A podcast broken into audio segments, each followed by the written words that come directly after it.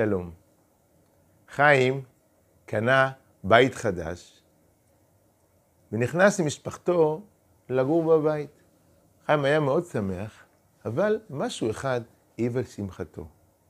לשכנים היה כלב גדול ועצבני, שהיה קשור סמוך לכניסה לחצר ביתו של חיים, וכל מי שהיה נכנס אליו היה זוכה לנביחותיו של הכלב המפחיד וזינוקיו. אמנם הוא היה קשור, אבל זה היה מאוד מאוד מפחיד. חיים מאוד כעס בליבו על השכנים, אבל אפילו לא ניסה לדבר אל, אליהם. ולמה? מכיוון שאמרו לו שהשכנים האחרים ניסו לדבר וזה לא עזר, אז הוא גם לא ניסה. השנים עברו, הכלב המשיך לנבוח, וחיים המשיך להתעצבן, אבל הוא לא עשה כלום, ושום דבר גם לא השתנה. יום אחד, כאשר הכלב באמת נבח חזק מאוד מאוד, חיים מאוד מאוד מאוד כעס. ואז, בשבריר של שנייה, חשב חיים לעצמו, בעצם, על מי אני כועס? אם הקדוש ברוך הוא לא היה רוצה, הכלב לא היה נובח, ואם הכלב נובח, כנראה שהקדוש ברוך הוא מסכים שזה יהיה. אז על מי אני כועס? על הקדוש ברוך הוא שמשגיח על גלו על העם וגם עליי?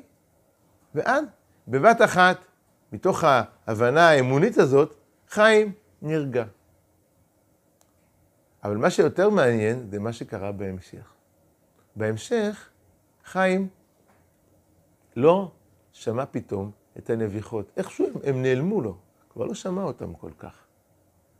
ומה שקרה, עוד דבר מאוד מעניין, שאחרי כמה ימים, חיים גם פנה לשכנים וחשב, אין לי מה להפסיד, יפנה אליהם ויבקש, אולי הם יעשו משהו בכל זאת.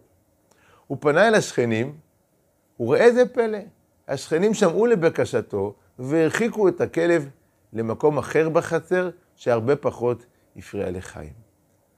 בואו ננסה להבין מה קרה פה לחיים. איך פתאום הנביחות נעלמו, ומה פתאום השכנים שמעו לבקשתו, למה הוא פנה אליהם בכלל? כדי להבין את זה אנחנו חייבים להכיר מושג חדש, שנקרא קבלה מחוללת שינוי.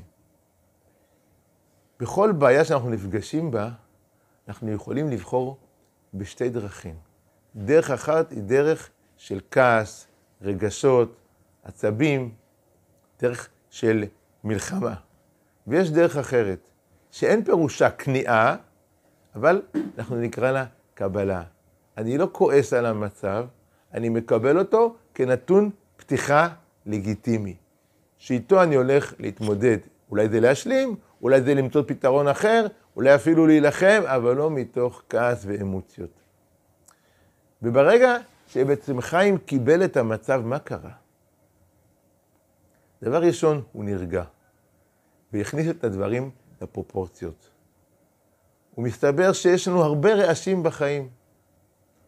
המזגן עובד בבית, יש איזה מכוניות בחוץ, בדרך כלל אנחנו לא ממש שומעים אותם, אנחנו מסננים אותם באיזשהו מקום. אלא שכשהחיים כעס, הוא שוב ושוב, זה נהיה למשהו הרבה הרבה יותר גדול ממה שזה היה באמת, וכמו ששמעתי פעם, לא רק ברעשים אלא בכל דבר.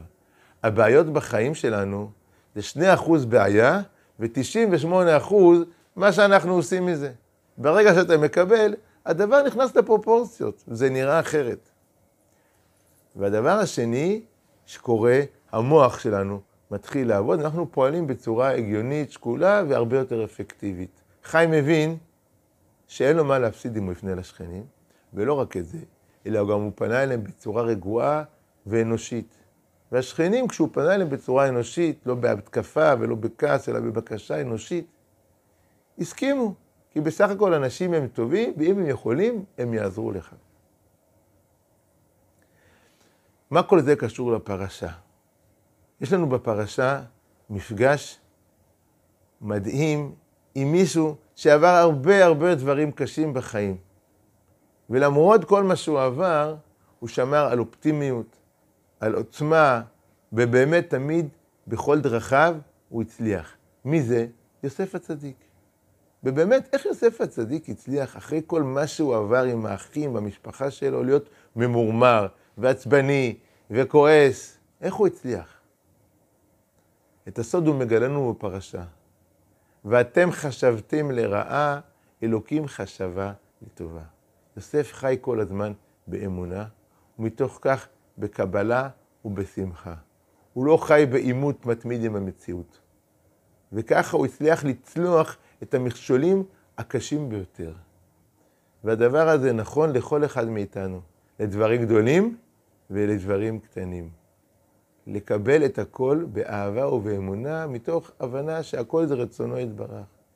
ואז פתאום החיים נראים אחרת לגמרי. הרבה יותר פשוטים, הרבה יותר שמחים, הרבה יותר עוצמתיים ומשמעותיים. שנזכה בעזרת השם כולנו.